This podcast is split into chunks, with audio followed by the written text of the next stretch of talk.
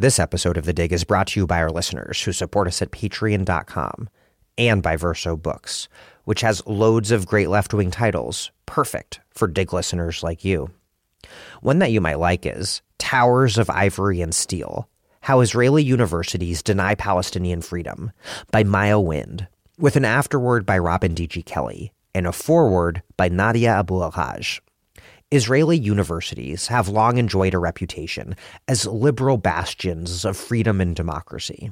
Drawing on extensive research and making Hebrew sources internationally accessible, Maya Wind shatters this myth and documents how Israeli universities are directly complicit in the violation of Palestinian rights.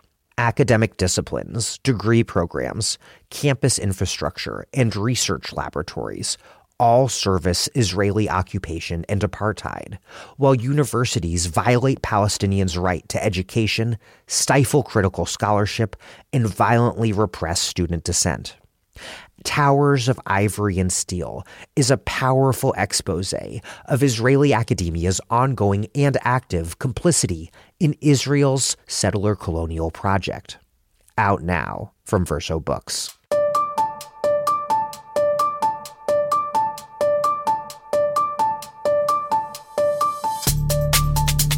Welcome to The Dig, a podcast from Jacobin Magazine.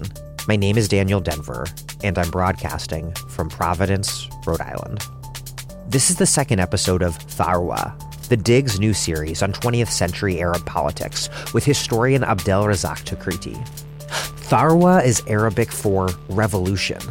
It's a word that contains historical multitudes diverse political radicalisms and revolts that have swept across Arab lands over the past century.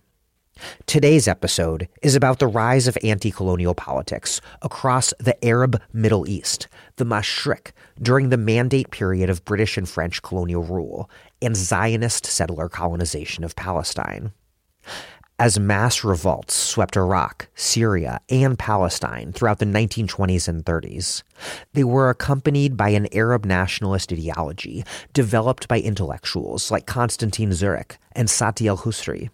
By the 1940s, new parties were founded, shaped by these revolutionary episodes and ideologies. One of the most important, the Ba'ath Party, embraced a form of socialism, but contrasted its nationalist project against a communist movement taking root across the region, even as the dictates of the Comintern undermined their cadre on the ground. And this period gives us a window into the development of modern Islamist politics, a concept that we will also complicate as we discuss the story of Izz al-Din al-Qassam, a cleric who mobilized a sort of liberation theology to organize guerrilla struggle in Palestine. Before we get started, the dig only exists because of listener support, because of listeners like you. Okay, it is true. We have ads from book publishers and magazines about excellent books and excellent magazines, but that is a relatively small portion of our budget. Ads could be a much, much larger portion of our budget if we advertised mail order mattresses and, and things like that. But we don't do that, mostly just for like self respect purposes. So we keep this operation running and paywall free so that everyone, all of you can listen without having to pay. But that only works because listeners who can afford and who do step up to pay support the dig at patreon.com slash the dig. We have mugs, books, tote bags to send you, depending on where you live and how much you contribute. And every donor of any amount at all gets our excellent newsletter delivered to your email inbox. It's written by Ben Maybe. It is so good. And so if you can afford to contribute and you are ready to step up and support the dig, please do so now. That's P-A-T-R-E-O-N dot com slash the dig. Thanks. And here's Abdel Razzaq Takriti, who teaches history at Rice University. A scholar of Arab and Palestinian revolutionary movements, he's the author of Monsoon Revolution Republicans, Sultans, and Empires in Oman, and the co author of the Palestinian Revolution Digital Humanities website, a really incredible resource that will be back online soon.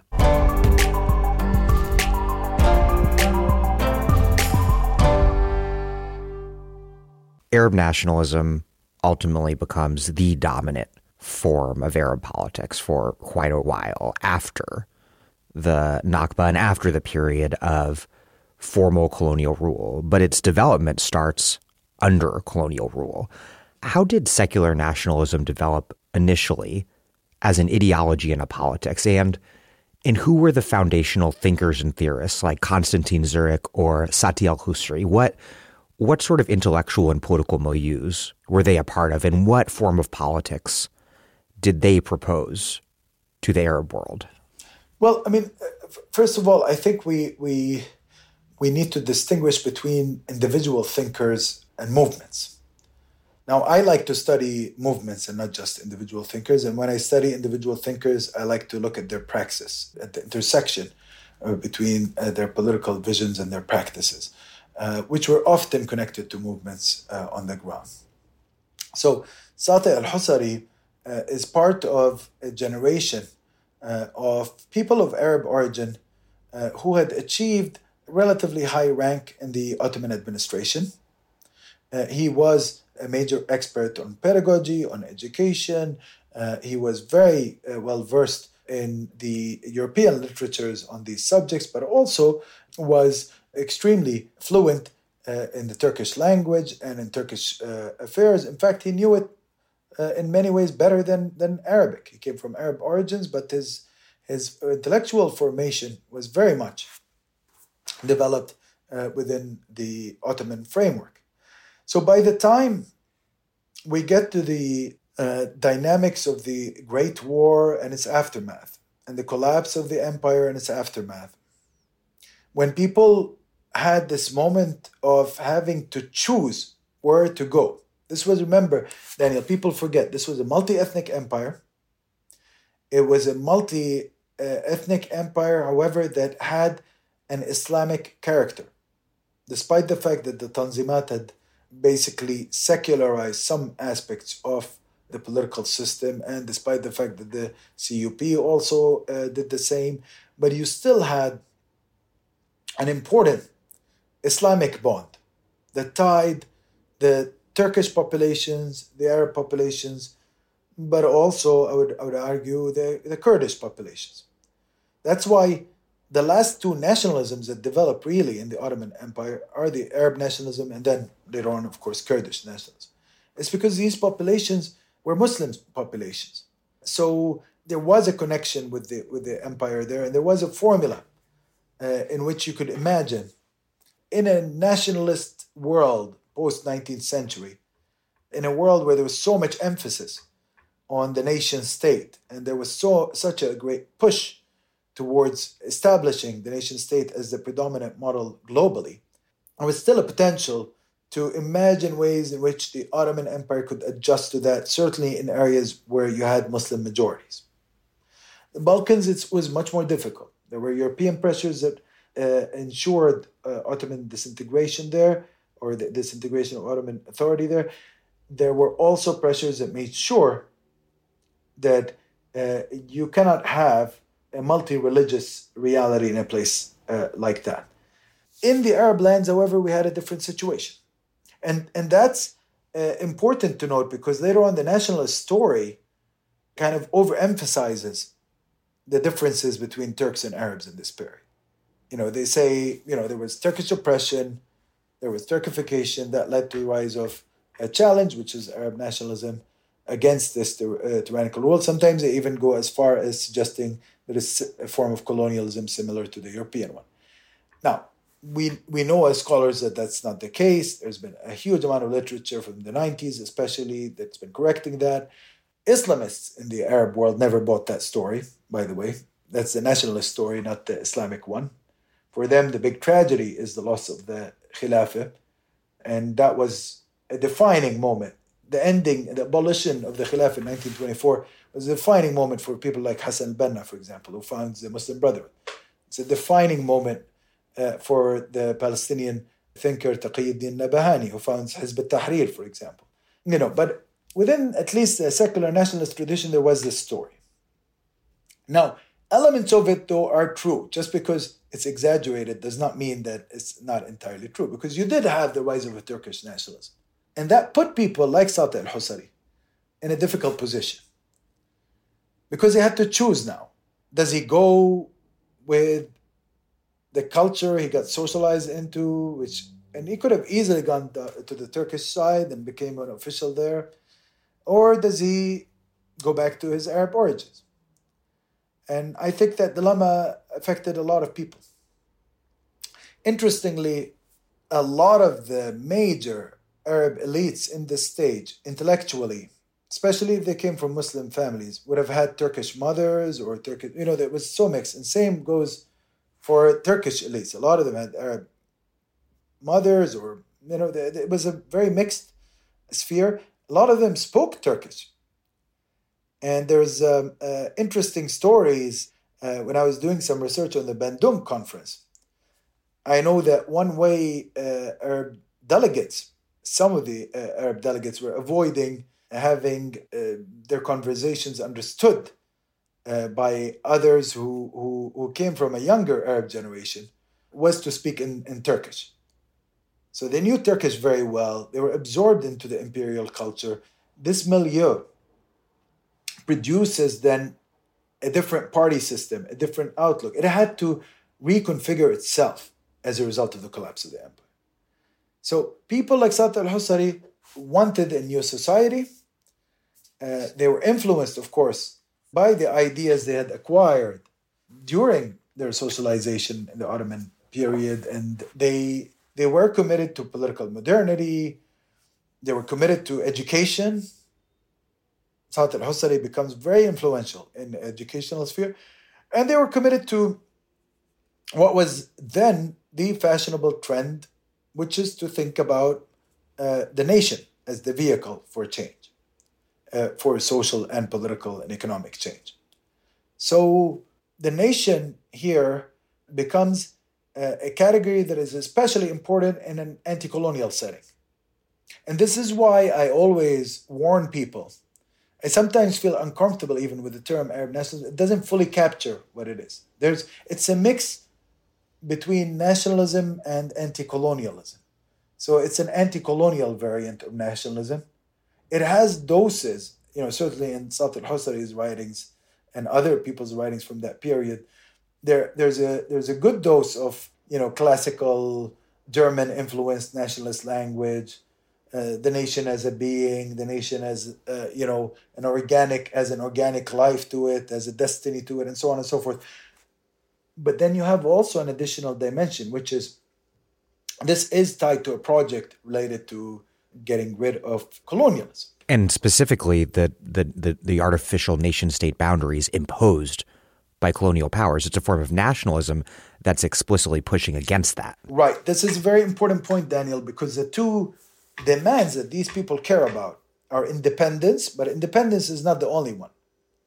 Because then you get into the other question, which is what are the boundaries of the independent nation that's going to happen? And, and for them, uh, they had rejected the idea of dividing the Arab lands and certainly the former Ottoman Arab lands uh, into mini statelets or what they saw to be mini statelets because they considered that these mini statelets are weaker when they're separated and they could be much more effective in the international system if they were united. That's why they had to emphasize Arabness as a, as a dominant category, because they had to have a formula that could bring together Iraq and Syria and Lebanon and Palestine and Jordan and the Hijaz, and you know possibly beyond that to Egypt and other areas that had not been under Ottoman control for quite a while. Yeah, in that sense, it's really not comparable to a lot of things, other examples in other regions of the world that we would think of when we think of nationalism, whether European or or elsewhere, it might be most comparable in a certain sense to Bolivarianism, though that is a Creole nationalism of settler elites. So it's not quite right either. But it is a it is a form of, of nationalism that is not bound to to existing nation states, or it's a unifying kind of um, universalizing nationalism. Right, except that uh, again with Bolivarianism, it comes later and it doesn't come out of a, an originally unified milieu. I meant not Chavez's Bolivarianism. I meant Bolivar's. Ah, Bolivar himself. Oh, that's a different story. Okay, so I thought you were referring to to, to Bolivarianism.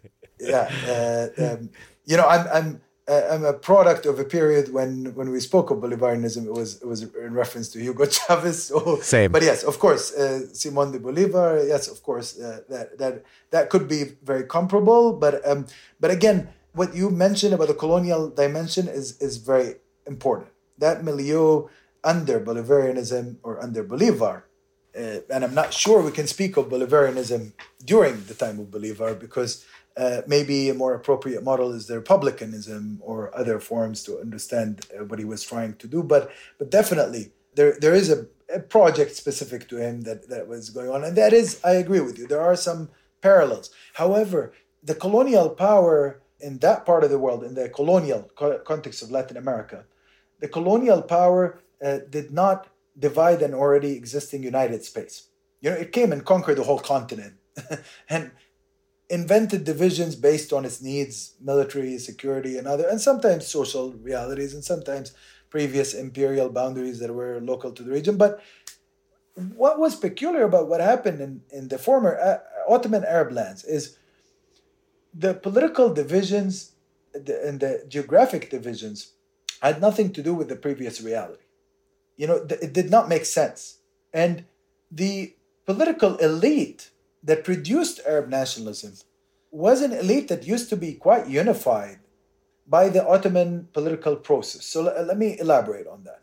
Uh, you know, people sometimes uh, think that uh, that uh, you know when you say they're unified, that you're trying to uh, say that Iraq is the same as Syria. No, that's not the point here. But the point is that they were all operating, for example, at the elite level in the Ottoman parliament or in the Ottoman press or within the Ottoman political movements as uh, people belonging to the Arab provinces.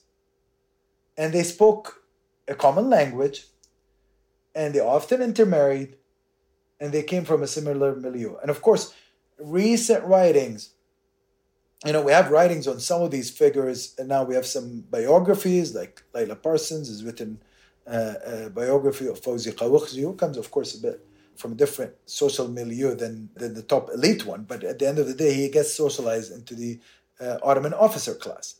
And that becomes, you know, the officer class becomes an important political force, for example, in this period.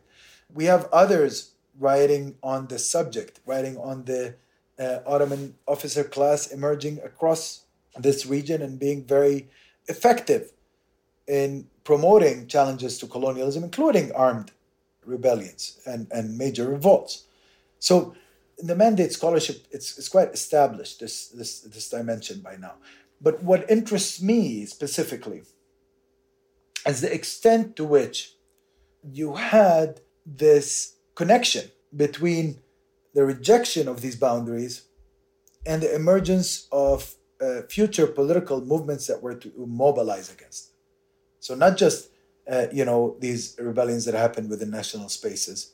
And not just like uh, uh, the trajectories of specific individual figures but actually political parties. And how the mandate ones differed from the ones that came after uh, has to do with contestations that took place during the period of the mandate. So what you find then is there's a deeply unpopular reality imposed on local spaces by denying some form of more unified futures.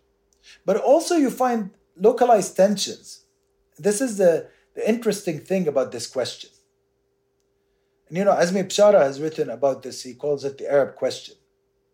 You know, he says in the 19th century, the big question was the Eastern question, which is what is to be done with the Ottoman Empire. And then in the 20th century, the big question becomes the Arab question, which is what is to be done with the former Ottoman uh, Arab provinces of the empire, you know? So if we look at the Arab question, if you have small statelets found, then you'll get a lot of regional contestation within them. Because then you have to forge local state identities that are not connected to a language based nationalism or a, a or an ethnic based nationalism. Uh, you have to concoct a new form of nationalism in a way. And this is all very convenient for Western powers. Very convenient for Western powers, but also very inconvenient for them, potentially. Could be a headache. You know, if you were Britain, actually, you you you had different options, and that's something I want I want actually people to know that it's not as simple like here the empire is conniving to weaken a future Arab state by splitting them. It's more complicated than that, actually, because you could have a situation. Empires sometimes consolidate states to control them even further. So just the fact that united you united a space does not mean that you've um, ensured that it's going to be stronger. Like you could unite it to control it more. And that's what the British eventually did in India, for example. You, you could centralize in an imperial manner. But here they had different set of calculations. They had to give portions to, to, to France. They wanted to, and more importantly, they had a consideration that was fundamental to weakening the whole of the edifice of the mandate, which is to create a settler colony. Once you decide to create a settler colony, which of course was in Palestine, no matter what the reasoning is, and and and you know, the people will tell you, well, you know, there's biblical sanctioning to do that. You know, some people were, if they're religious, they believe in that. Some people, if they're sympathetic to the enormous suffering of Jews in Europe, and of course, anti-Semitism and the pogroms, of course, which we all are sympathetic to that hugely. But uh, you know, uh, they'll tell you, well, that's enough reason to create a settler colonial project in this part of the world. And what what what people do not appreciate is, regardless of what your intentions are and what's behind them, creating a settler colonial project in any part of the world disturbs the social fabric in enormous ways. It tears it apart in the area where the project is established, but it also destabilizes the whole region around that project. And we see this over and over again everywhere.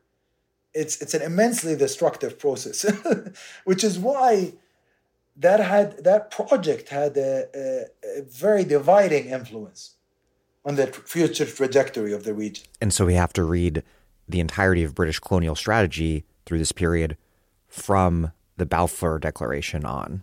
I, I think we don't do enough of that.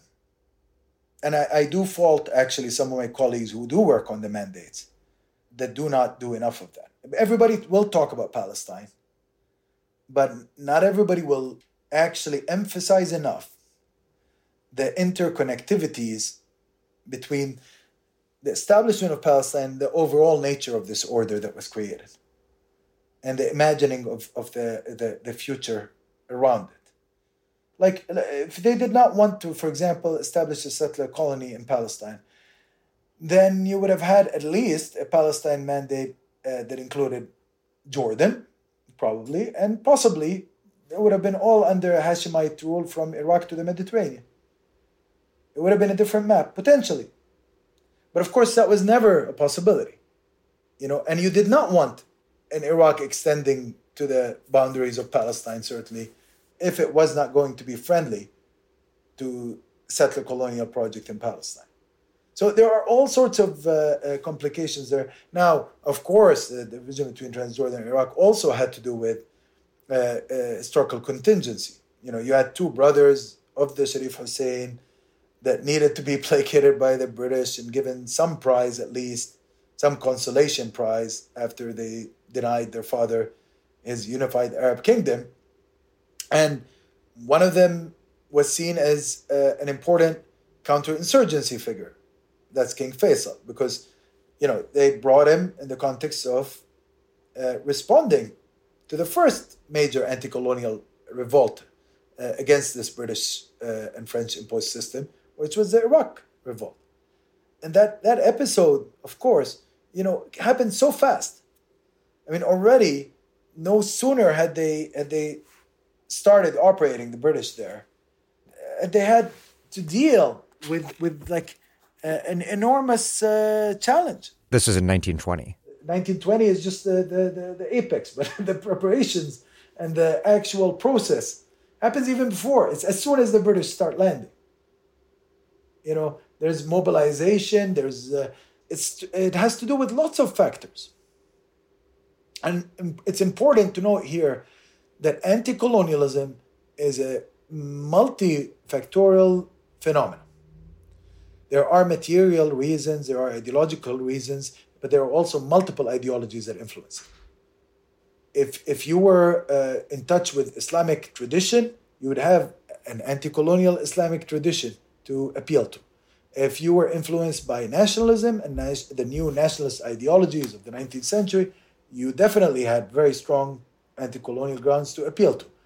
If you were a rural uh, farmer and you were confronting the new tax collectors and the new forms of colonial rule that were uh, uh, emerging, the new forms of the state, you also had your own reasons. It's and, and certainly if you were part of the Palestinian peasantry that was suffering under settler colonization and was was was being essentially expelled from its land, uh, you also had your own reasons to to confront colonialism. So all of these factors uh, build up to create uh, the revolts and the revolutions uh, in the period we're talking about. In addition, of course, to the existence of figures like Sati al-Husari and others that that promote uh, nationalist ideologies and education.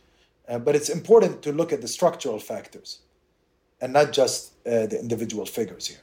You just touched on the Iraqi rebellion of of 1920. What more broadly did the sort of anti-colonial politics that emerged during the mandate period throughout French and British mandatory territories look like?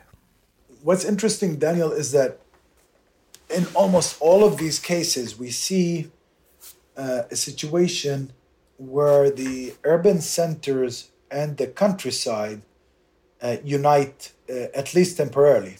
There are manifestations of rebellion in both, but that usually the countryside sustains it a bit longer, you know, or sometimes much longer. And that we see it actually in each one of the three main rebel- rebellious zones, or and we're talking here about great revolts, not small revolts here.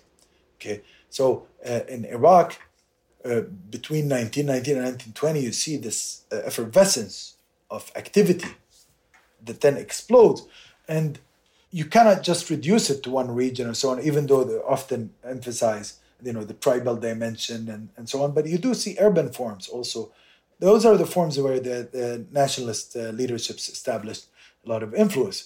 But the countryside sustains it. Same in Syria. Damascus goes into serious revolt. And actually, I don't know if people know this, but much of what we know about aerial bombardment of cities, and now that's a very difficult and painful topic for me as a Palestinian talking to you today, as uh, uh, an important part of my country is being obliterated through aerial bombardment, which is Gaza, of course. Um, in, in, the first major aerial bombardment of an uh, of a big urban center that's completely non-discriminate and like uh, you know the colonial period was the was the was a bombardment uh, French bombardment of Damascus. And it was in, in, the context of that revolt.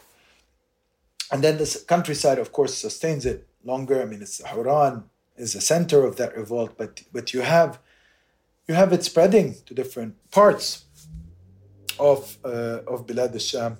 Uh, there's a good, uh, an excellent dissertation that I was uh, involved in uh, by Sima Farah. Uh, I was on the on her committee. She's she's a fantastic. Um, she holds a PhD from Rice, and she's now in Beirut.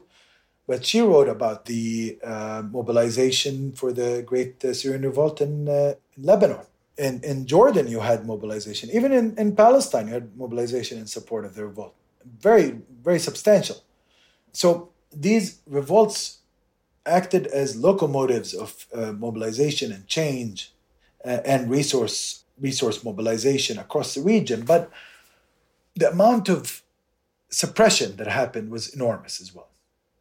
In Syria and in Iraq, these were extremely traumatizing events for anybody that went through them and they, they had direct effect on the emergence of future politics.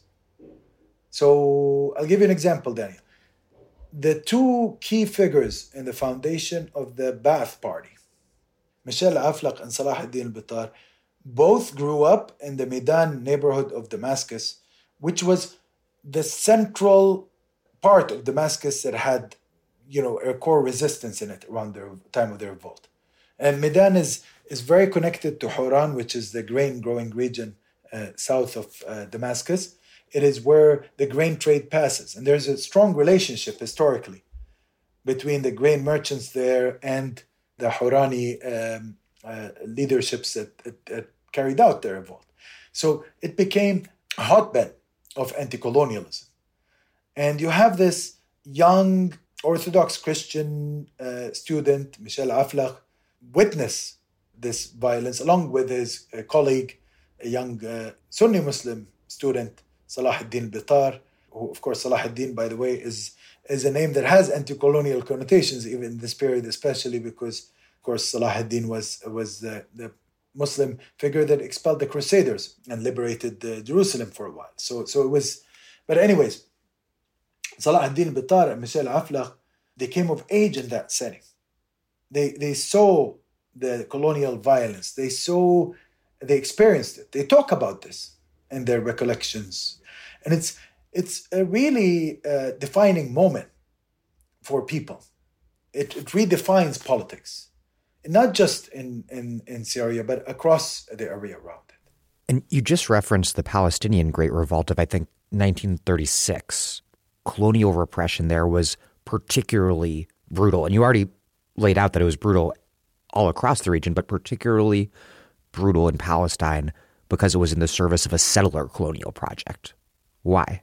The political objective was much more brutal because the political objective in Syria that the French had, and of course they had multiple ones, and they, they, they, sometimes they wanted to divide the place, sometimes they didn't. You know, it was a complicated uh, set of political calculations, uh, and they had debates, of course, around them. But those had to do with how to uh, manage the perpetuation of colonial control over local space. Whereas in Palestine, the political objective was to settle more colonists. And, you know, some people will tell you, well, the British weren't really committed to that and whatever. No Palestinian believes that they were not really committed to that. We don't believe the British uh, story that's, uh, that's trying to make us feel sorry for them, you know, about being confused and having multiple commitments and dual commitments. At the end of the day, the majority of the British political class, when push came to shove, they always picked the side of the colonists and they always ensured that the colonial project will continue. And it's only the revolt that actually stopped them. Uh, and here we're getting into tricky uh, terrain. This is the white paper, which briefly somewhat contradicts the Balfour Declaration. Uh, yes, I mean, it doesn't contradict the Balfour Declaration, but what it does is it places limits on immigration and it puts a, a potential timeline for independence potentially. So, so it's it's quite a vague again document, but it's it's more favorable uh, to the objectives of uh, of the Palestinian independence movement. Although in reality, of course, it still gives the colonists a major opening, and they do intensify uh, their strength uh, and they take over the whole country.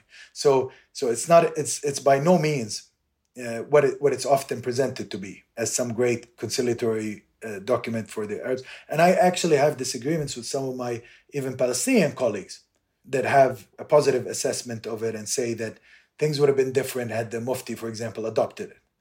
And there is a whole Palestinian tradition. I mean, Rashid Khalidi and others write along these lines. I strongly disagree with them. I do not think that adoption of the white paper would have would have changed or altered the situation in any major way.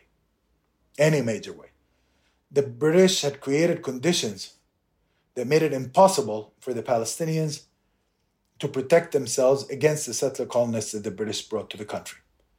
So this was not some attempt to really improve the Palestinian position. It was an attempt to allow Britain to uh, perpetuate its control over the space during the time of the Second World War. So it's what you would call morphine shots. It's kind of like what Biden does when he talks about a two state solution, that he doesn't ever intend to actually enforce, uh, uh, you know, uh, except maybe possibly in fake ways, you know, not a real state. or most recently that uh, that Israel's gone over the top. But yeah, Israel's gone over the top. So you know, you authorize a genocide, you give the weapons for it. You're actually pretty much the perpetrator of it, but then you say, uh, "Oh, you know, I'm I'm trying to adjudicate between these two parties. I'm trying to help, you know, the other uh, party that's uh, that's a aggrieved one." And um, it's it's well known uh, uh, imperial uh, practice uh, and we saw it very intensely during the mandate period. And again, I don't want people to personalize this. This is not just, it's not a story of like, here's some evil British administrator and here's a, this is about a worldview. This is about structures. This is about processes that are inherent to these colonial realities. Uh, okay. Like, it's a, it's a structural dimension. It, it, and we have to understand it. Now, of course, personalities do matter I know sometimes history can be changed uh, if there is a, a, major transformation in the worldviews of certain figures and so on. And I don't want to, uh, you know, be demobilizing here. The important activism that takes place on the part of people that challenge these structures is, after all, geared towards creating the sort of change that will lead will lead eventually to uh, to new types of political discourse and practice around these parts of the world. But that doesn't just happen. That's what I'm trying to say here. What's inherent to these structures is to oppress and and to subjugate. And and and we see that in, when it comes to the Arab region very clearly. But again, we should not exceptionalize it. I mean, look at South Africa. I mean, there's a reason why South Africa now is intervening uh, so strongly in Gaza because they've suffered for years from Western complicity uh, uh, and and support. The ICJ was complicit during during the time of apartheid when they refused to accept Ethiopia's case uh, at the time uh, against the, the, the South African regime as it was invading and subjugating and destroying the people of Namibia. Colonial revolts uh, have an interconnectivity to them. They, they mobilize Palestinians, Iraqis, people from Jordan, people from Lebanon, and people from Syria, and they often help each other in these revolts. They, they create networks of support that cross these boundaries. Without these networks, none of these revolts would have survived, actually. What were the anti colonial nationalist organizations that took more formal leadership of anti colonial struggles in the, in the 20s and then the 30s? The form of the ideological party is not yet fully established at this stage as the dominant form. So, what you have is various parties. There are political parties that get formed, but they're essentially representative of the old Ottoman notable classes plus the new professional classes organizing themselves that means that they don't always actually take charge of these revolts. Sometimes they're responding to them, uh, and sometimes they're uh, adapting to them. In some cases, they contribute to their instigation, but they don't have full control over them. So, for example, the Mufti in Palestine, the Mufti of Jerusalem, Hajj Amin Husseini, uh, there's a lot of people that claim that he had no role in the revolt and so on and so forth. Uh, actually, the British were right to think that he had a role in the revolt. We know this because different political figures from that period have talked about uh, support for rebellious acts. Did he want to explode their vote though? Not really. I think, you know, it, it was, he was hesitant to do it, but he had definitely connections with the folks that played a key role in it. And later on, his influence helped sustain it. To nationalize the revolt would have been difficult without full commitment from somebody who had such a deep amount of networks across the country. And this bit, I, I want people to think about it because the historical scholarship on this is often, again, quite dismissive of these figures, saying they ju- they're just reactive, that these things happen spontaneously. Certainly, the 36 revolt is, is they're right about it in these terms. It's nothing happens spontaneously in the world of I'm a scholar of revolutions or revolts. You need some element of organization to sustain it. You can start it, you can start a revolt spontaneously, but then without actual structures and cooperation from people who have control of these structures, it cannot be sustained. That's why, for example, now in the West Bank, we don't have a sustained revolt. Why? Because the people that have political networks there have might not always be able to instigate a revolt, but they can always block one. Let's say if you're the leadership of Fatah, you're Mahmoud Abbas now, you have enough influence on the ground to prevent a full scale revolt from happening. Because you can tell on people, you can co opt people, you have enough people you spend on that you could stop. Now, how long you could do that is a different question. And I do believe it's a matter of, it's only a matter of time that you will have that exploding because it's unsustainable, the situation there. But for example, you compare that to the second intifada. It happened because Yasser Arafat eventually decided to support the idea of sustaining a revolt after the failure of the negotiations and after it became clear to him that there is no real state, that he's not even going to be given the 22% of Palestine that uh, he thought he was going to be given for uh, ceding 78% of it. You know, he was trying to be a realist. He failed miserably because colonialism does not respect moderates or, or radicals or anybody. Colonialism has its own logic, it wants to expand constantly. Okay, so once he realizes that, he starts a revolt uh, or he contributes substantially to the initiation of revolt. But without him, he could have suppressed it, by the way. You know, somebody like the Mufti by the 1930s, he has a national network to be able to suppress things. Same with Yasser Arafat, Mahmoud Abbas. They have a party network. They have Fatah. You know, and they have also a, a semi-straight structure, which is the PA. But with the with something like, let's say, the Syrian leaderships in the 1920s, the national ones, they did not have the same amount of control over all areas or influence in all areas. So the regional regional variations matter a lot. If you have a strong local figure in Huran, like Sultan Pasha al Atrash, for example, they could carry out a revolt in their area.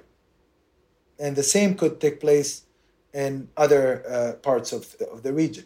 For it to be sustained, you need an intellectual classes to cooperate and so on.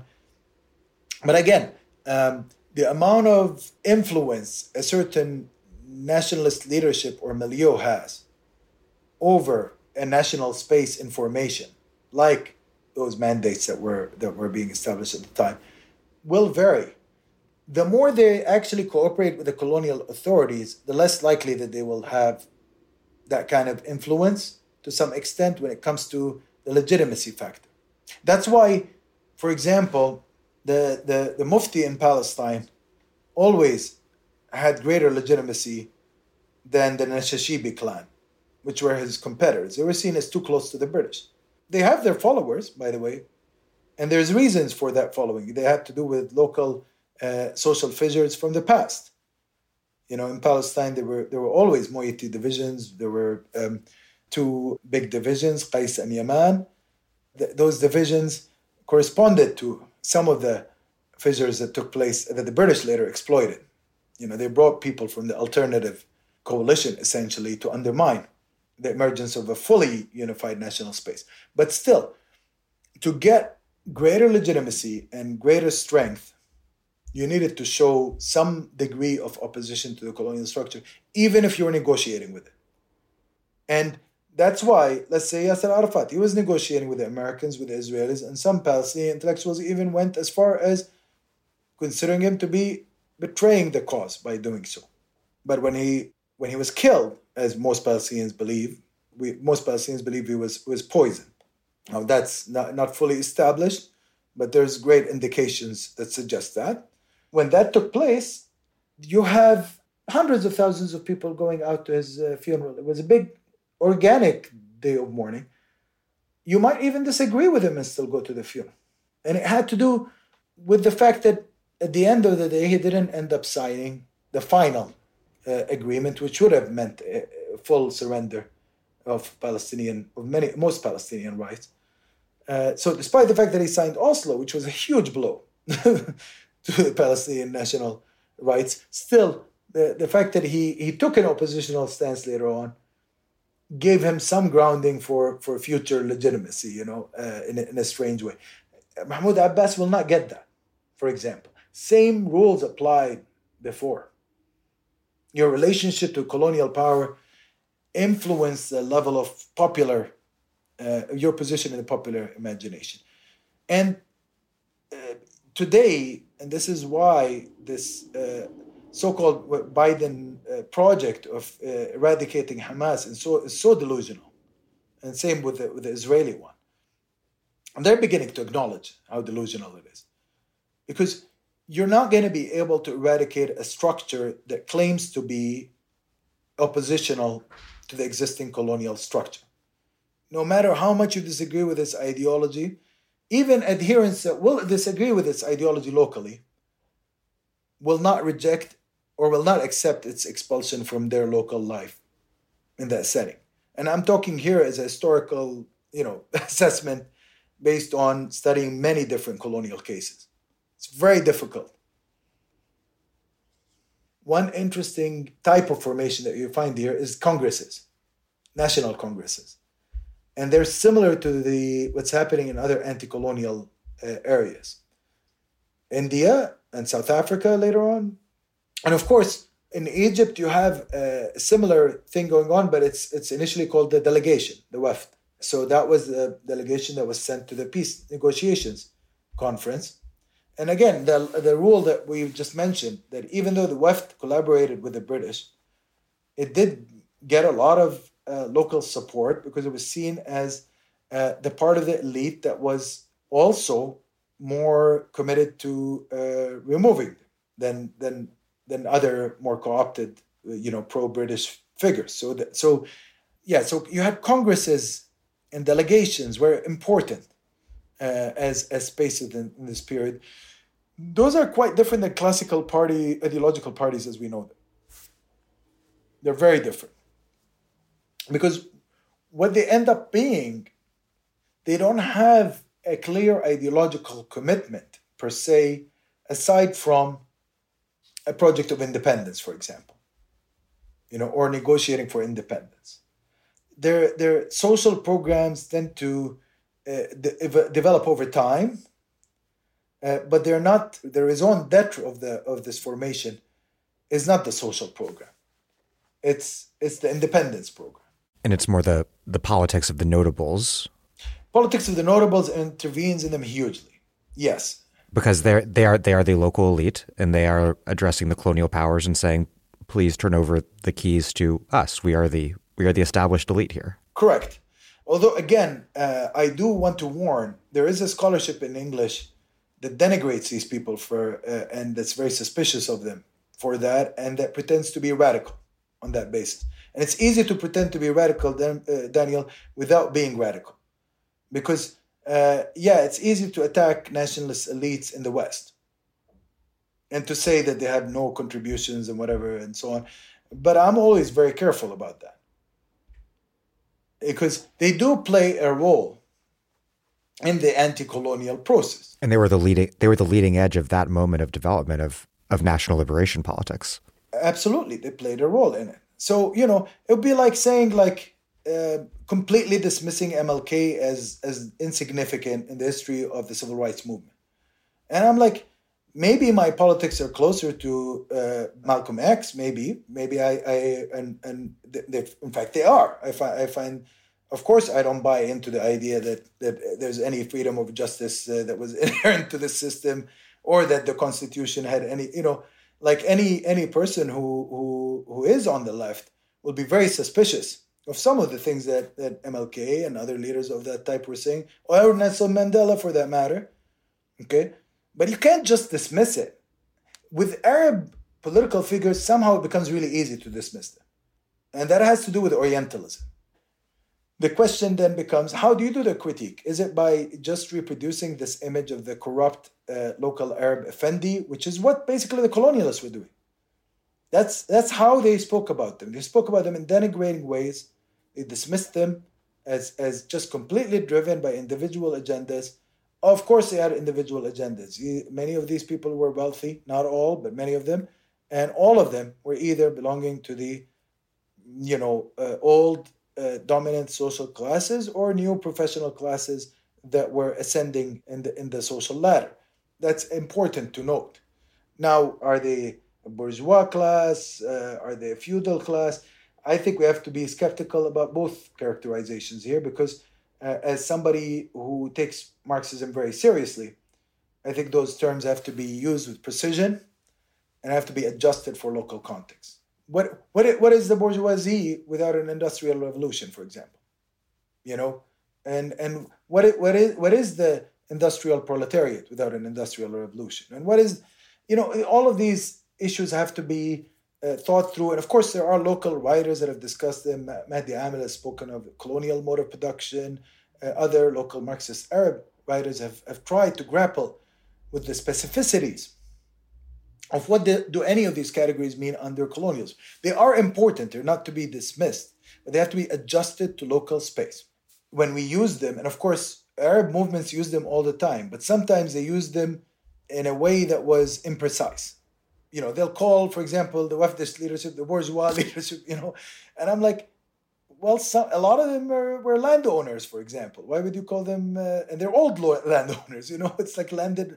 Some of them were were new industrialists, and some of them were in finance. And uh, but then you have to be precise uh, when we're when we're doing that class analysis. Um, and uh, of course, the best scholarship on the region is very precise around that. Uh, like somebody uh, like Hanna Batatu, for example, goes into exhaustive amounts of research to really analyze different backgrounds and, uh, and that's the sort of thing we, we, we need to see more of. Hanna Batatu is the late great Palestinian Marxist scholar of many texts, but most notably, I think, the old social classes and the revolutionary movements of Iraq. Correct, correct, and and honestly, like uh, it's it's really great scholarship. I mean, it's not easy to read because it's long and it's exhaustive research and so on, but and you know that's the sort of research that tells you something about social classes that takes takes the concept seriously. Um, and we are going to get into the Iraqi Communist Party in later episodes. And and we'll talk about communist parties in general. You know, uh, of course, Daniel, when when we're looking at this period as well, the beginnings of communism are starting to appear. When you were asking me about political parties in this period, and I, I mentioned some of the more mainstream ones, and I mentioned congresses and delegations and so on, but another form that, that develops at this stage is a completely different one, and that's the ideological party. This is the moment when the birth of the ideological party uh, is really, really, really anchored. And as a byproduct of the Bolshevik Revolution in many ways, it plays a key role, and I think an understudied role. Um, it, the colonialists almost preempted the influence that it was going to have. So, so they they instituted anti-Bolshevik laws before even any of these communist parties uh, existed, and they were debating the dangers of Bolshevism in the region uh, before it even became a serious political phenomena. But that's because they knew that they, they knew that some Arabs had made it to Baku. that some Arabs had made it to Baku, but also the structural reality will eventually produce this challenge. There's no way to avoid it. So that's something to, to think about. There's sociological changes happening, and there's also the sort of colonialism they were establishing was exactly the sort of colonialism uh, that was being rejected uh, in the new Leninist vision for the world order that was uh, essentially expressed in, in Baku. Uh, so we have here uh, a very interesting uh, situation developing. It's still a nascent phenomena but it becomes quite influential. And unfortunately, and this is the weird bit about it, Daniel, the Soviet, the existence of the Soviet Union made the phenomena possible. The policy of the Soviet Union also, at certain junctures, uh, frustrated the phenomena and prevented it from expanding much more than it could have. And and I, I we will get into that in in great detail la- later on. But uh, but I, I do think it's worth emphasizing that this is the period when you start seeing these parties developing. So, you know, in, in both Egypt and Palestine, uh, you start seeing in the 1920s this development, and then in Iraq, of course, uh, we get to the uh, to that development uh, by 34.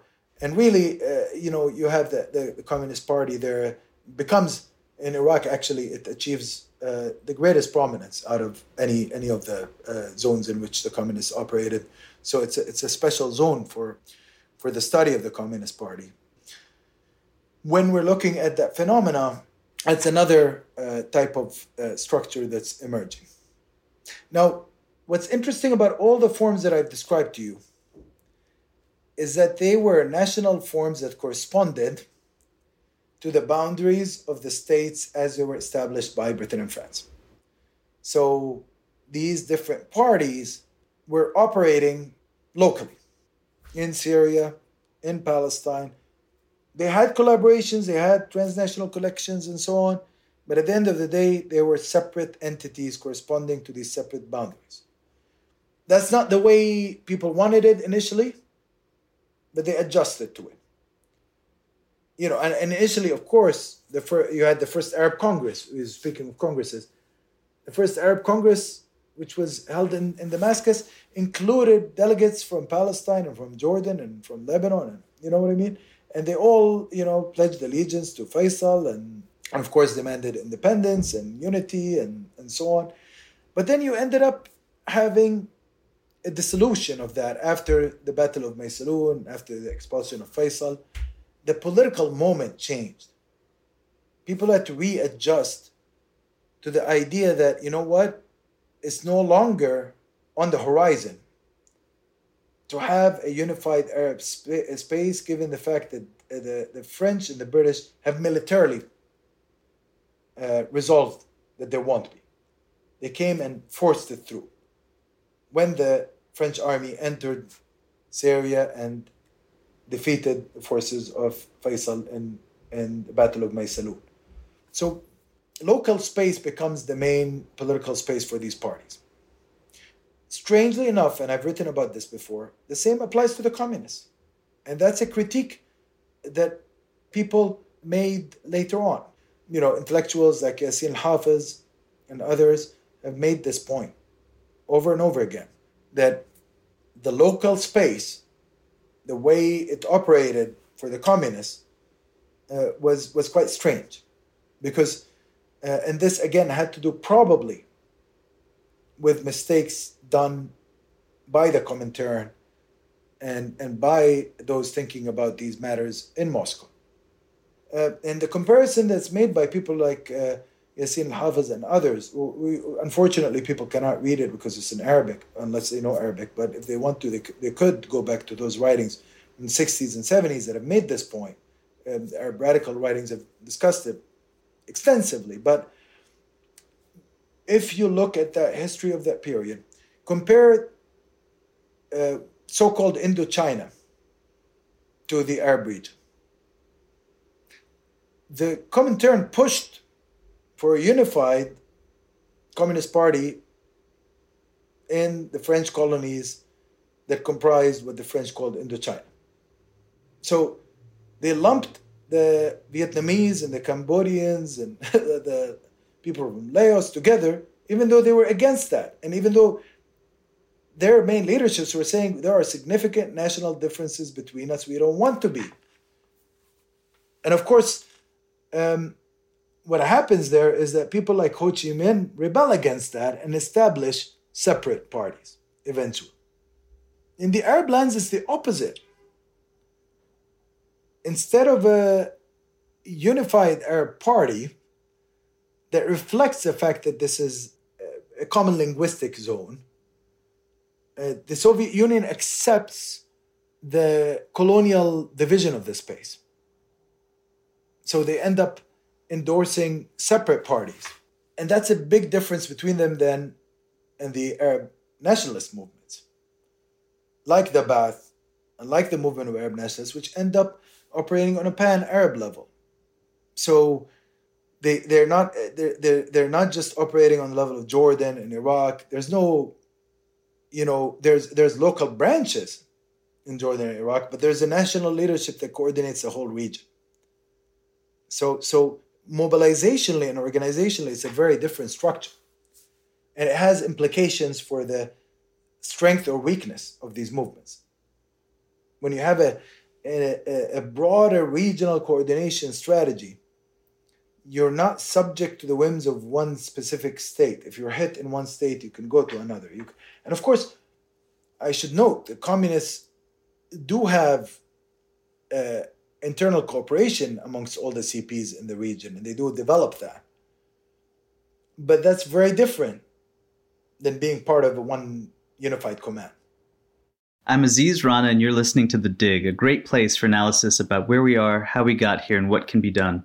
It's my favorite podcast, and you can support it at patreon.com. This episode of The Dig is brought to you by our listeners who support us at patreon.com and by Jewish Currents, the historic magazine of the Jewish left, published quarterly in print and daily online. Subscribe today to receive their upcoming special issue, a book length reader featuring work published online after October 7th, alongside newly relevant archival pieces with new introductions. Subscriptions start at $48 per year, but in a special offer for DIG listeners, they're 50% off with the code DIG2024. That's one word, dig caps 2024, no spaces. You'll also receive Jewish Currents' exclusive winter gift, Khawla Ibraheem's play A Knock on the Roof, which follows a woman in Gaza facing the horror of imminent Israeli bombardment. Dig listeners will be especially interested in Jewish Currents' podcast, On the Nose. Recent episodes feature expert discussions about South Africa's case at the ICJ charging Israel with genocide and labor unions' fraught relationship with Zionism. Find On the Nose wherever you get your podcasts, and please subscribe to Jewish Currents. We've gotten so many compliments about the work that we've been doing over the past few months here at The Dig, and that work simply would not be possible without the analysis provided by Jewish Currents. Subscriptions start at $48 per year. But in that special offer for DIG listeners, they are 50% off with the code DIG2024. That's one word, DIG 2024. Capital DIG 2024. What I want to discuss next is what does Islamist politics look like during the mandate period? Is Adin al Qassam a Syrian preacher and militant? He I think, started out supporting the Libyan resistance to the Italian invasion of Libya. He fought against French, the French in Syria. He organized armed resistance in Palestine. And today, notably, Hamas's military wing, the, the Qassam Brigades, is named after him. But at the time, my sense is that much Islamist politics was rather quietist. What, what was this larger, diverse landscape of Islamism what did that look like during the mandate period, and how how did it relate and compare to rival nationalist or communist currents? Um, very good question, Daniel. And uh, I want to start by questioning uh, the term Islamism. We have to be careful around it because, and of course, uh, people who work in this field are very aware of that. What does it even mean? Would we talk of Christians as Christianists, for example? Uh, is anybody who's pious engaged in politics? But definitely uh, people like Izzuddin Qassam relied on uh, religious uh, imagery and sometimes doctrine uh, in pursuing anti colonial agendas. And they definitely used religious spaces to promote these agendas. So that, that is an important element to the story. But we should uh, also note and distinguish between that and later on the creation of uh, specific political parties for example, that had an emphasis uh, on utilizing uh, Islamic themes and language, or that claimed to be restoring uh, a certain Islamic golden age, or so on and so forth. There's there's multiple stories, multiple parties, multiple manifestations uh, of the phenomena that people refer to as Islamism, and under which they blanket actually uh, many different things that are quite distinct. So I want to start by emphasizing that.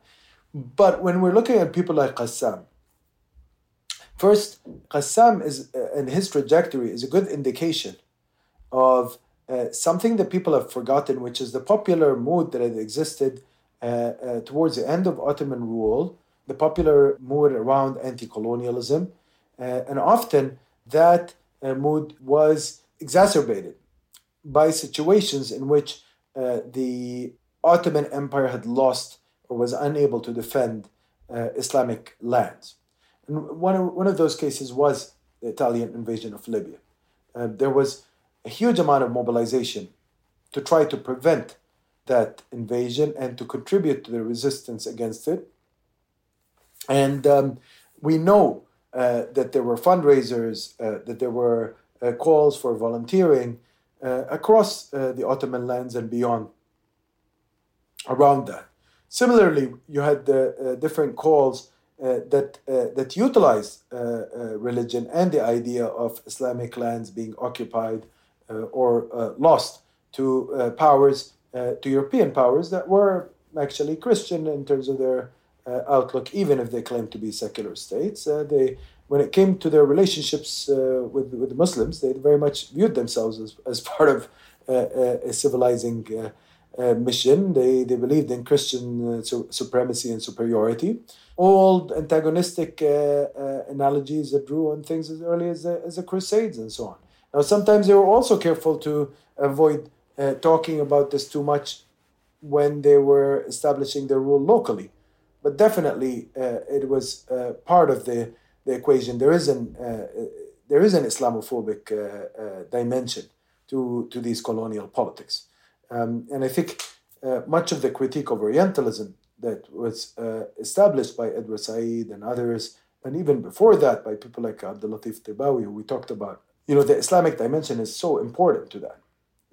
you know, there there is a, a severe uh, antagonism towards uh, these lands. But of course, the material process is what, is what mattered the most. Uh, this was people coming under domination uh, of, an, of these European powers, and uh, that caused that had ripple effects across the region.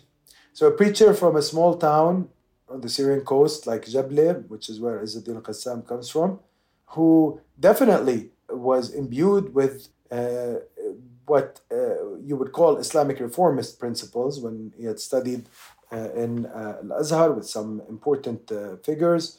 Uh, he had interacted with thought that called for the reconciliation between religious doctrine and modernity. Uh, towards a project of combating uh, colonialism, but also initiating uh, an economic and social and political renaissance of sorts. Now, what is interesting about him is that he becomes convinced quite early on as a result of these experiences that you cannot deal with these European powers except through the methods that they utilize, which is force. It's not about dialogue, it's not about begging them to be more humane. These people do not listen to petitions and, and uh, um, conciliatory moves. Um, there's no kumbaya moment possible with colonialists that are out there to dominate your land. In the same way that had, for example, Syria invaded Italy, the Italians would not be too keen on starting dialogue groups and discussions and uh, writing petitions to the Syrians, uh, telling them to be uh, more merciful towards them and so on. So that was the outlook there. And Qassam was committed to that notion that it's not going to work that way, that you need to have uh, military capacity. And he indeed uh, uh, you know, applied that to himself. He engaged uh, in those struggles. When he came back to Syria, of course, after Syria got invaded by the French, he was also involved in, in local resistance and then had to seek refuge in Palestine. And by the early 20s, uh, you have a, a, a, trend where some uh, Syrian uh, anti colonial organizers were indeed seeking refuge in places like Transjordan or Palestine because those were not under French rule. They were under British rule, so the rules around them would be more lax. They could uh, possibly escape or even not be monitored by the by the by the French. Even though, of course, the French sometimes would try to uh, get people like that uh, through applying pressure on the British government. Uh, uh, they would try to get them handed over. But in any case, Qassam ends up in Haifa. And um, uh, it benefits from the presence of civic organizations, like, like the Muslim Young Men's Association, which again appears as a result of what is seen as, as almost a missionary push, uh, or there's a fear of a missionary push on the part of uh, Muslim communities that, that come under European colonialism. Uh, and European colonialism that, of course, uh, was under the rule of uh, Christian nations, which uh, in many cases allowed for intensified missionary activity, in some cases openly. So, in response to that, you had the emergence of structures like the Muslim Young Men's Association, which became, which became an important avenue. Of course, those came after the establishment of the Christian Young uh, Men's Association, the uh, YMCA's, in the in, in, in the region. So um, uh, he benefited from the presence of an infrastructure like that. He established good connections with uh, uh, different community leaders in the Haifa region, and um, through his interactions, he was able to build a base eventually. Now he became a preacher in, in, several mosques and, and ended up uh, eventually becoming the preacher of the Istiqlal Mosque. Uh, and he developed linkages with uh, members of what became the Istiqlal Party, the, the Independence Party. Um, it was starting to have a greater presence on the Palestinian political scene, especially in the Haifa region, which uh, was a region undergoing rapid sociological transformation and in which there was actually a working class, a newly forming working class, because you had a set of industries relating to the port, relating to uh, different British uh, um, initiatives uh, centered around this important strategic location. Remember, part of the reason why the British needed Palestine was the port of Haifa. Of course, it wasn't the only one, but that was one of their major strategic considerations. When you look at, uh, as, as I did at their early discussions, you know, during the, the, the Great War. That was part of the discussions they were having. So they had a lot of investment there. And that meant that you had uh, the most substantial working class Palestinian population uh, there. And many of these people came from the countryside in different parts of uh, northern Palestine, including from uh, a region that is uh, today a hub of resistance and and was a hub of resistance back then, which is the Jenin region.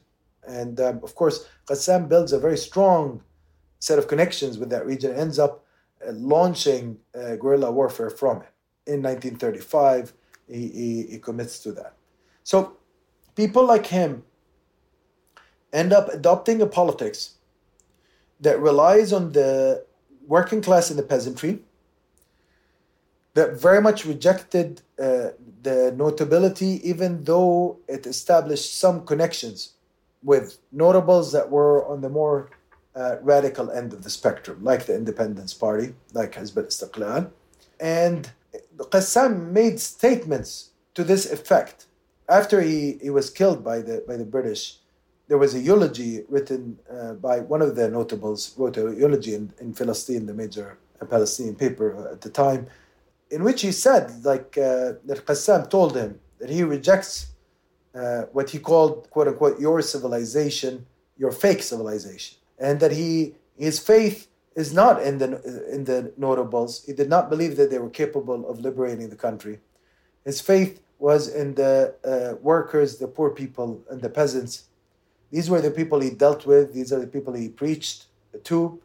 Uh, these were uh, uh, his congregation uh, he said that uh, he believed in them because they were closer to the land and they were stronger uh, and they were more will- willing to sacrifice and that they had nothing to benefit from the colonial system. Essentially, I'm, I'm paraphrasing basically what he was telling this guy. And that, that was his, basically his theory. So, so what we're seeing here is an, an interesting example of somebody who you might consider to be engaging in what people would call Islamism. But actually, what he's promoting is anti colonialism, but through a form of liberation theology almost. He's not calling it that, but that's effectively what it is.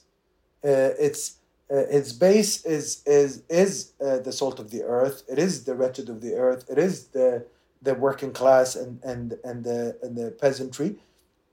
His uh, um, commitment is to a pathway of direct clash uh, with colonial authorities. And here he was quite different from a lot of the established Palestinian leaderships who used to, for much of the 20s, used to try to placate Britain and to, they were wary of clashing with it directly. And instead, they were promoting uh, a politics of uh, negotiation with Britain while demanding a direct clash with Zionism and the Zionists. The fear that had animated these classes, they were afraid that uh, a direct clash with, with imperial authority would benefit the settler colonists, essentially, and would end up in destroying uh, indigenous capacity. You know, some people attribute their uh, conciliatory politics with the British only and solely to self interested motives. And I think definitely some of them were purely self interested and reflected definitely their class interests here. But I also do take very seriously the analysis of uh, Palestinian Marxist thinkers like Ghassan Kanafani that talk about, in fact, that what we could call the Palestinian bourgeoisie, even though I, I, I do warn about easily uh, you know using this concept in relation to Palestine, and what people call also the Palestinian feudal leaderships, uh, which again I warn about that because I don't think it's exactly a bourgeoisie or feudalism, but it's something close to that. Okay, we, we shouldn't forget that it was also a national bourgeoisie in many ways. So they had they some of them did have a patriotic interest because they understood that the full realization of their own class interests. And again, this is not an analytical understanding. This is actually coming out of structural reality. Cannot happen under colonialism fully, uh, and definitely not under settler colonialism. And that's the difference between them and, let's say, the ruling class in places like uh, Syria, not ruling class at that stage, but you know the dominant social class in Syria at the time of old landed, uh, you know, characters and and uh, and also new professionals and financiers and and others. They they differed slightly from the or in significant ways from the Palestinian one in that they did not confront the settler colonial reality.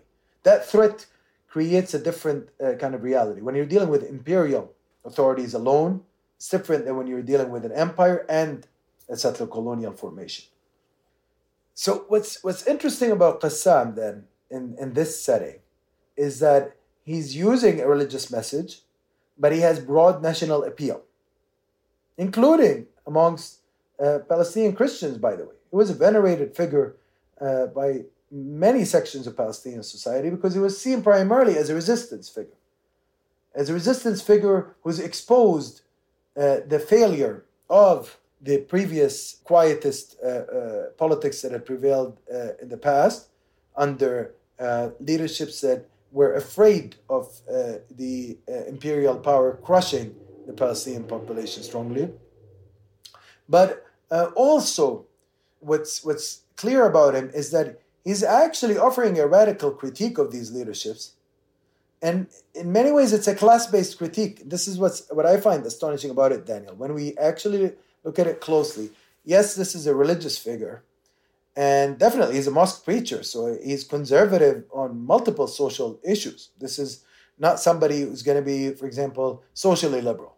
Okay. Uh, even though, of course, uh, he's, he's not as nearly as austere as as the stereotypical image of a Islamic preacher is. But he would be as conservative as your any local vicar that you would encounter. You know, these are men of faith and religion. They will rely on religious texts to govern their worldview and outlook.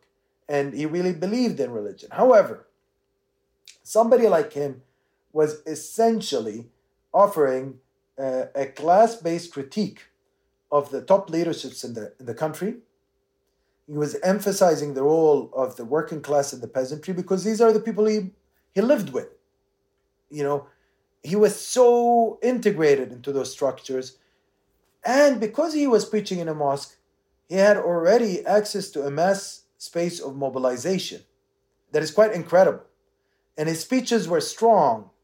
So he attracted a massive congregation uh, and was able, as a result, to carry out a program uh, that is radically anti colonial, more radical uh, than any program put by any other figure at the time. And this is not something to you know dismiss easily and uh, we've seen it happen over and over again in multiple colonial contexts but also in multiple social justice contexts i mean we know that in, even in the United States, where we're sitting at the moment, uh, there were uh, many cases in which liberation theology or was important. You know, uh, certainly in the civil rights movement, we had we had uh, definitely elements of that. So I think it's important to understand Qassam in that light. Uh, you know, especially because sometimes in colonial narratives, people like him are presented as zealots and you know and as uh, just uh, uh, people out there promoting hatred. Certainly, when it comes to Islam, unfortunately, sometimes we have these images. People cannot conceive of Islam being a global religion with billions of followers that has multiple currents within it, but also that has emancipatory potential sometimes. Okay? Not always. Same with Christianity. You know, these are big religions. Sometimes Christianity can have emancipatory potential. Some of the liberation theology preachers and so on. It doesn't mean that I will, for example, agree with everything they believe in. I wouldn't base my politics on a religious text, but Qassam certainly belongs to that pedigree. Let's turn to let's turn to Baathism, one of the most consequential Arab political movements, not not least because national variants of the Baath Party ultimately governed both Syria and Iraq for, for decades. In Iraq until the 2003 U.S. invasion, and in Syria to the present day, surviving even a brutal civil war. But at this point, I want to discuss the foundation of the Baath Party in Damascus and also also its foundational ideology. We're going to keep returning to the Baath throughout this narrative as we go over the decades. But but let's take Baathism piece by piece in terms of its beginning as an ideology, a movement, and a party. What was the ideology that thinkers and leaders like Michel Aflaq, Salah al-Bitar, and Zaki Arsuzi developed? So uh, I want to start by distinguishing between Aflaq and Bitar and Zaki Arsuzi often in official histories of the party, uh, and of course in common histories, they, they'll tell you that it came out of the merger of Zaki Arsuzi with Aflaq and Bitar. In reality, honestly, the Baath is Aflaq and Bitar. Zaki Arsuzi was a prestigious figure that they benefited from, uh, but the core ideology uh, was developed by those two. That's not something that everybody knows about, including a lot of Baathists, because again, the official story is quite different than the historical trajectory itself. The Aflaq and Bitar loved to pay homage to Zaki Arsuzi. He was from a different region, he was from a different generation. He had established earlier the, the name, of course. They used essentially a name that, that, that, that he had used.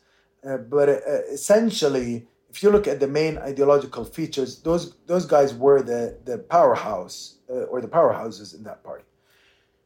And they come from different backgrounds. Zaki Arsuzi was very much shaped by the experiences in Iskandaron, which is initially after the Ottoman Empire was split. Uh, you had problems in the borderlands, Daniel, and I, I, people need to understand this. There are areas that are heavily mixed uh, in what is now northern Syria and southeastern Turkey. They're ethnically mixed. Uh, they have a Turkish composition, they have an Arabic composition, they have a Kurdish composition, they have an Armenian composition. And of course, some of this diversity was assaulted by events like the Armenian genocide, like the Hamidian massacres earlier. But then you still had major diversity going on in multiple regions, including Iskandaron. Now, in the case of Iskandaron, the majority there was, was Arab, but there was a substantial Turkish minority and it's a it's a mixed area. And many families actually were also intermixed between the two. So initially, the the French put it under the the, the Syrian mandate, but Ataturk never recognized that, and he exerted uh, substantial pressure on the French to cede Iskandaron to, to Turkey. And the minute they do that, and as part of a process that people like Zaki Arsuzi saw as being illegal and went against, uh, and that was essentially rigged in their in their in their opinion. What ended up happening was the Arab population of that region saw this as a colonial plot uh, that undermined their position and that emphasized and illustrated uh, the need for a national politics similar to Turkish nationalism, the same way that Turkish nationalism was able to acquire this land, the, the only way to acquire it back would be through Arab nationalism. Now, of course, ideology was not just about uh, but places like Iskandaron on the borderlands, you know, often uh, created situations of ethnic and national tension that encouraged anti-colonial feeling eventually, uh, especially in situations like this, where this uh, part uh, had been uh, seen as an integral part of Syria by people like Zaki al-Arsuzi, and for it to be ceded by colonial power was a big disaster for them. Now, Michel Aflaq and Salah ad-Din Bitar come from a different part of the country. They're not from that region. That region is far away from Damascus. It's in the northwest of the country. It's on the Mediterranean coast. They come from the capital city. They come from Damascus. They come from the Maidan, which is the heart of uh, Damascus's connections with Hauran. We spoke a bit about it earlier. And they were shaped by the events of the Great Revolt in Syria between 1925 and 1927, because Medan was a core organizing space for that and a fighting space as well.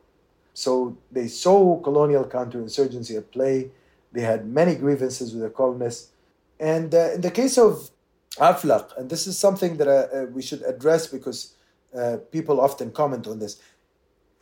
He definitely comes from a religious minority background. He is a, a Syrian Orthodox Christian. And people have often commented on the, the fact that several major Arab nationalist formations and leftist formations were founded by minorities. For example, uh, the movement of Arab nationalists, the big ideological founding figure is somebody we're going to talk about, Constantine Zurayk. He's, he also was a, a Christian from Damascus as well. Christian and Jewish leaders played a big role in establishing communist parties in the, in the region.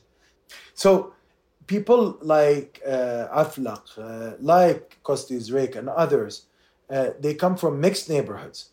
They're involved in national politics in a major way. But also, politics that are national uh, or socialist, you know, so the nationalist and the socialist traditions appeal to them because they are supra religious. They go above sectarian differences within a community. And as a result, they can protect against majoritarian uh, religious tendencies. Uh, so uh, they make sense organically to people like that. It's a sort of universalism and, and ecumenicism that Makdisi talks about in terms of like the modern Arab identity being big enough to encompass so many different types of of Arab, but if uh, for a communist, even even more universal because beyond beyond Arab. And that's where the ecumenicism we have to be careful around it uh, in relation to this politics. I mean, the the concept works for for the old Ottoman politics and some of the mandate ones, but I would I would argue for more radical traditions, both of the nationalist and the communist and socialist uh, varieties, sometimes they don't view it as religions coexisting or congregating, because that's what ecumenicism means, actually. Sometimes they want to erase religious difference in a way. Uh, I mean, that's a, an aspiration that that existed in some cases. Uh, they want to put religion on the on the side. So there's a there is an anti-clerical uh, uh dimension to that's not often announced in these programs, uh, but that many of these people have utilized in the past. Now, later on, for example, in the contemporary period, many communists and leftists have adjusted their stance. They have a more nuanced discussion of uh, religion, and I'm I'm even engaging with you in that in that you know, but that's that wasn't always the case early on. But also, we should remember that in this case, uh, the religious establishment was not weaponized against them in the same way yet. That that was to come later. This early stage, there is a common interest in anti-colonialism. Sometimes you had connections between these folks and some of the key religious figures. But definitely, Professor Makdisi's framework is very important for understanding the mainstream top leaderships at this stage. All the old Ottoman leaderships uh, were, were really influenced by that ecumenical vision. But then you also had people that really wanted to overcome religious uh, difference uh, and superseded eventually. So they were emphasizing the nation. Uh, if you were emphasizing the nation as, as the main unit or class as the main unit, you're really advocating something beyond the ecumenical. Your, your project is different. But on that note, the emphasis on nation and class in the case of the Ba'ath is widely misunderstood often because people don't look at the early formation, intellectual formation of Aflaq and Bitar enough. And some people do look at it, but not adequately, not through their prism. And I think it's important here to go back to their own documents and writings and, and see that these folks, when they initially went to study in France, you know, after finishing high school in their neighborhood Medan, which was major anti-colonial hub, they end up going to the colonial uh, metropole and they're studying there like many of the, fu- the future anti colonial leaderships across the world, including Ho Chi Minh, for example, and others. And they're in, in an atmosphere in 1930s Paris, when you're going in that environment, you really are interacting with the left as the major welcoming space, or the only space that has welcoming elements for any figure that is coming from the colonies and that's critical of uh, the situation of colonials.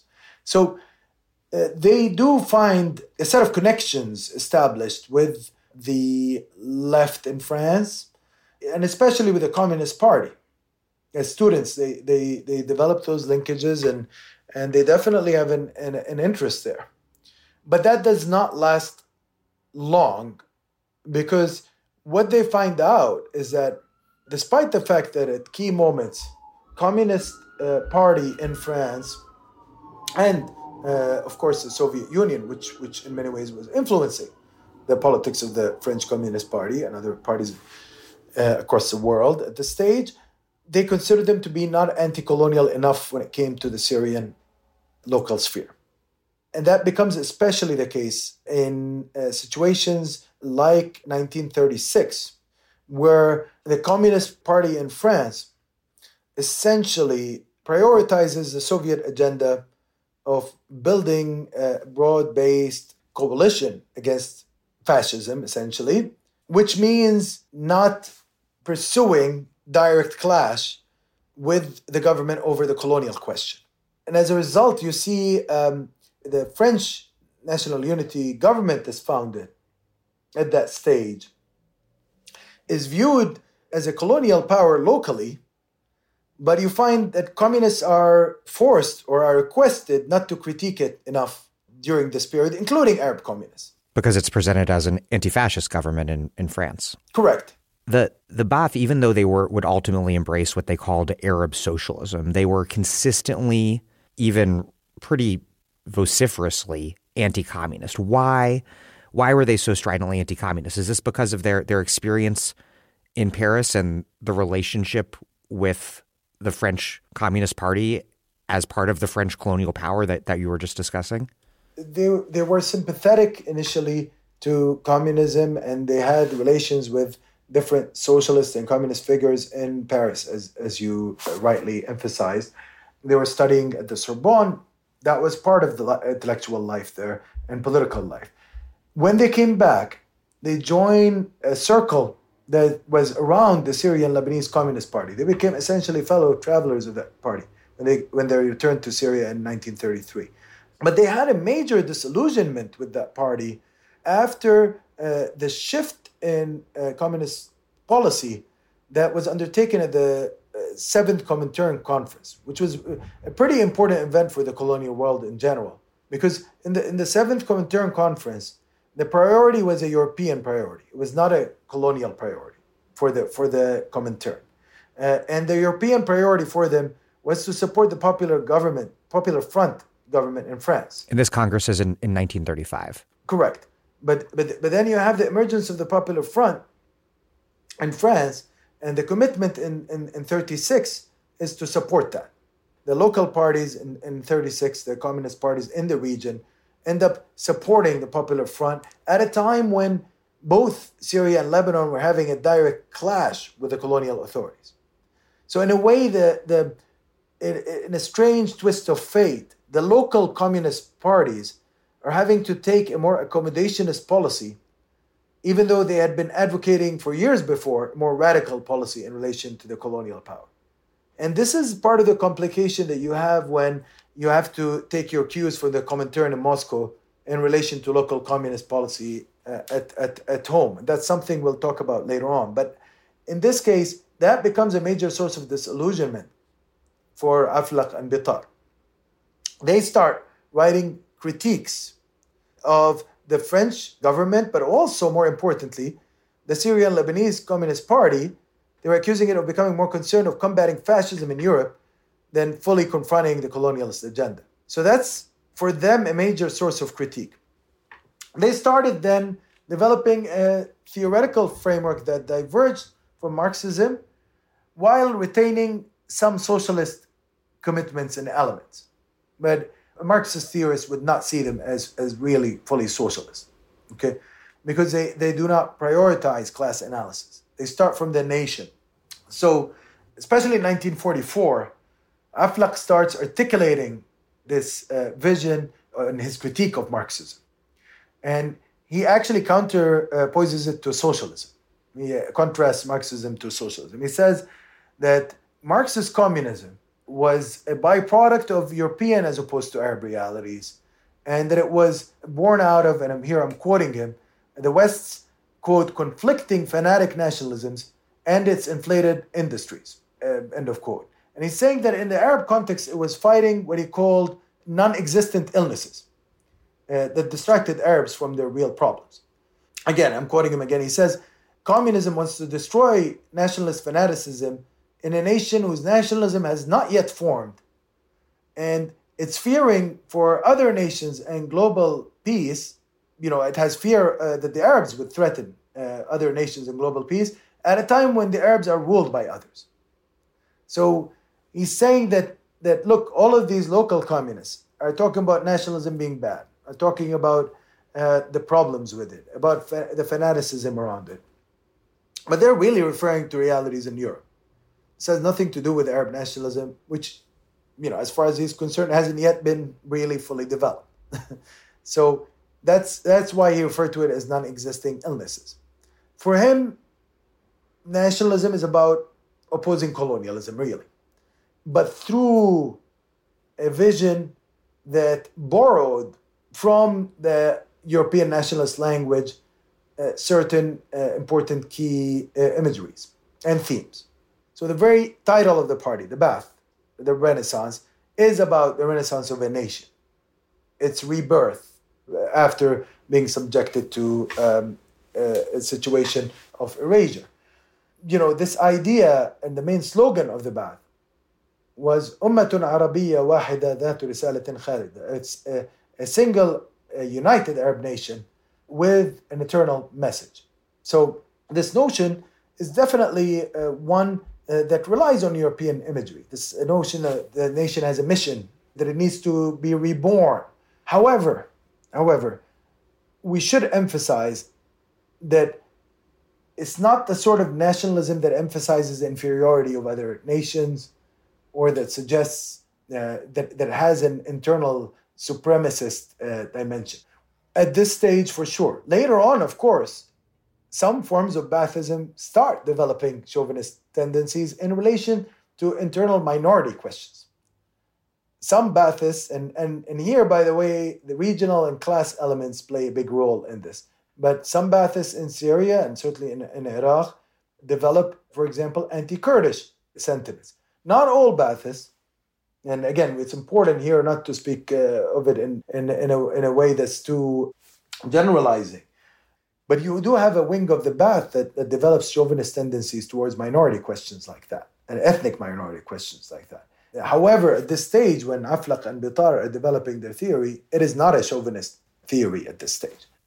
In our next conversation, we're going to talk about the Ba'ath Party merging briefly with the Arab Socialist Party. But the Ba'ath Party, for all of its anti communism, does from 1947 on articulate a commitment to a certain sort of socialism. What is that socialism for the Ba'ath Party? So, uh, Daniel, what's what's interesting is that in 1947, when Aflaq and Bitar eventually decide to to establish the the, the Ba'ath Party, and they they do the first conference of the party uh, that year, they actually adopted socialism as part of their agenda. And the party's constitution uh, at the time stipulated that, and I'm, I'm, I'll quote it here the Arab Ba'ath Party is a socialist party. It believes that socialism is a necessity emanating out of the core of Arab nationalism. It is the ideal system that allows the Arab people to achieve its potential and enables the full blossoming of that people's genius, guaranteeing rapid growth in the nation's moral and material production, as well as close fraternity among its individuals. Now, there's clearly an interest in socialism here. There's clearly a commitment to it announced. However, what kind of socialism is very vague, uh, but also the formulation subordinated socialism to the process of national formation. You know, socialism is for is serving national formation. It's not national formation is a step towards socialism or and this was supplemented with the Ba'ath's commitment to tackling the social question in a manner that avoided alignment uh, in the newly emerging Cold War. So we can't read these formulations without also remembering that all political parties at the stage had to basically discuss the, the, the context of the Cold War. So every party uh, had to had to make its position clear in relation to it. Now the Ba'ath at this stage had a clear position on the old colonial powers, on Britain and France, as well as their larger global ally, which is the United States. Um, this was partly had to do with uh, the policies of these countries, but also uh, with what took place in Palestine a few months later. But there, there was already the run up to the, the, the loss of Palestine was, was beginning. And, and the, the Ba'ath leaderships were very concerned. They don't want to be seen as taking a fully pro Soviet line, although they were, of course, closer to the uh, Soviet line than they were to countries that they were uh, already skeptical of, like Britain, France, and by extension, the United States. So it's a tricky uh, set of considerations we have to look at when we're when we're reading the political map here. Communist parties are different. They they they follow the Soviet policy throughout and they follow it to the letter, even sometimes when it sacrifices the, their local interests and affects their own local growth.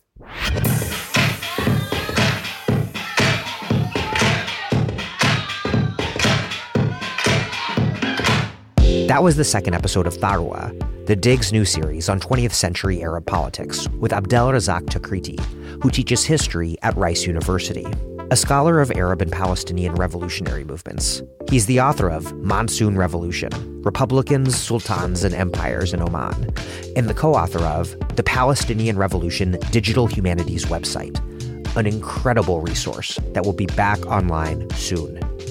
Thank you for listening to The Dig from Jacobin Magazine. As Marx once said, after noting that revolutions are the locomotives of history, while other podcasts have only interpreted the world in various ways, our point is to change it. We're posting new episodes every week. The Dig was produced by Alex Lewis. Our associate producer is Jackson Roach. Music by Jeffrey Brodsky. Our communications coordinator is Sylvia Atwood. Our senior advisors are Thea Riofrancos and Ben Mabie. Check out our vast archives and newsletters at thedigradio.com. Follow us on Twitter and now also Instagram at The Dig Radio and do find us wherever you get podcasts and subscribe to this podcast. If it's on iTunes or Spotify or wherever, also rate and review us positively. Those reviews help introduce us to new listeners. But what really does that is you telling other people to check out the podcast. Please make propaganda for us. And do find us at patreon.com slash the dig and make a monthly or annual contribution to keep this operation up and running strong. Even a few bucks is huge.